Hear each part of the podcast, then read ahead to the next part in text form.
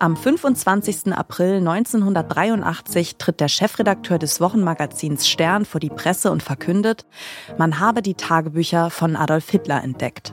Der Scoop entwickelt sich aber schnell zu einem waschechten Skandal. Keine zwei Wochen später stellt sich heraus, dass die Tagebücher eine Fälschung sind. Ja, schönen guten Abend. Herr Fischer? Ja. Hier ist Heidemann. Ich habe ah. gerade, Herr Tiefenthal hat mich gerade angerufen, ja, ne? ja, ja. der mir eben auch gerade mit ihm telefoniert. Da ist er, der erste Kontakt. Es ist der 15. Januar 1981 und Gerd Heidemann hat es endlich geschafft, den Mann ans Telefon zu bekommen, den er unbedingt sprechen will. Den Mann, der einem bekannten Sammler ein Buch gegeben hat, das sofort Heidemanns Aufmerksamkeit erregte.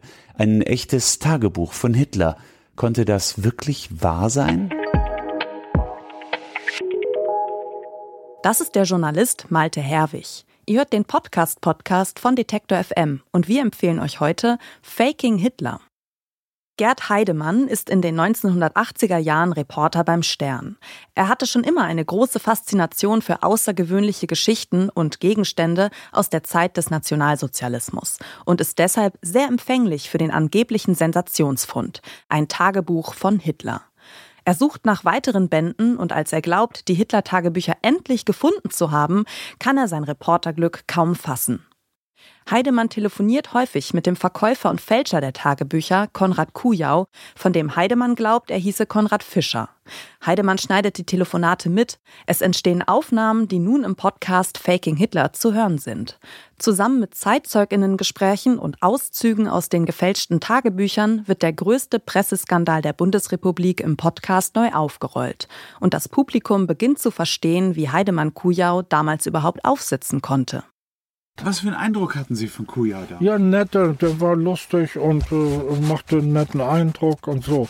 Das ist ja das, worüber ich mich noch immer ein bisschen ärgere, dass ich auf den so reingefallen bin. Der machte so einen harmlosen Eindruck und ähm, und war lustig und nett und so. Sie sind ja. Aber ich kam nicht weiter. Der war so wie ein Bauernschlau. Äh, das hatte ich ja schon ein paar Mal erlebt bei mir. Da können Sie was erzählen und noch was und die sagen dann immer, ja, ich verstehe und so. Aber man kommt nicht weiter richtig. Und deshalb habe ich ähm, äh, gedacht, man muss dem wahrscheinlich mit Geld wedeln, äh, dass man wirklich zahlen kann. 9,3 Millionen D-Mark hat der Stern am Ende für die Fälschungen bezahlt. Wo das Geld heute ist, ist noch immer ungeklärt. Genauso wie die Frage, wusste Gerd Heidemann mehr, als er vor Gericht zugegeben hat? Oder hat er nicht mehr wissen wollen, weil er sich hat blenden lassen? In Faking Hitler erzählt Heidemann, wie es ihm ging, als in den Nachrichten berichtet wurde, dass die Tagebücher nicht echt sind. Es ist der 6. Mai 1983, 13.27 Uhr, als die Eilmeldung der Nachrichtenagentur AP über den Presseticker läuft. Hitler-Tagebücher eine Fälschung.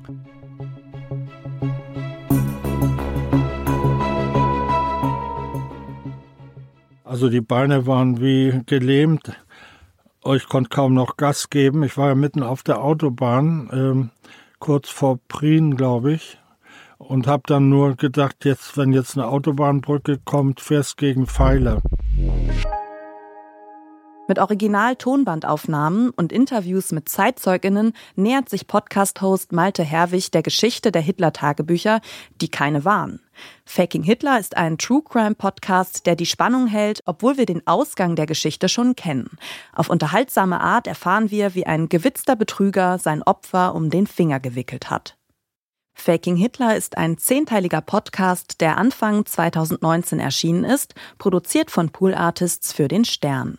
Der Podcast wurde unter anderem für den Deutschen Podcastpreis 2020 als beste journalistische Leistung nominiert und mit dem European Publishing Award 2020 als bester Podcast ausgezeichnet.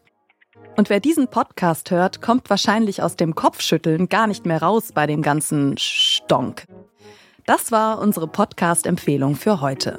Um keine Folge zu verpassen, folgt dem Podcast-Podcast von Detektor FM auf Lecton, Overcast, TuneIn, Radio Player oder Downcast.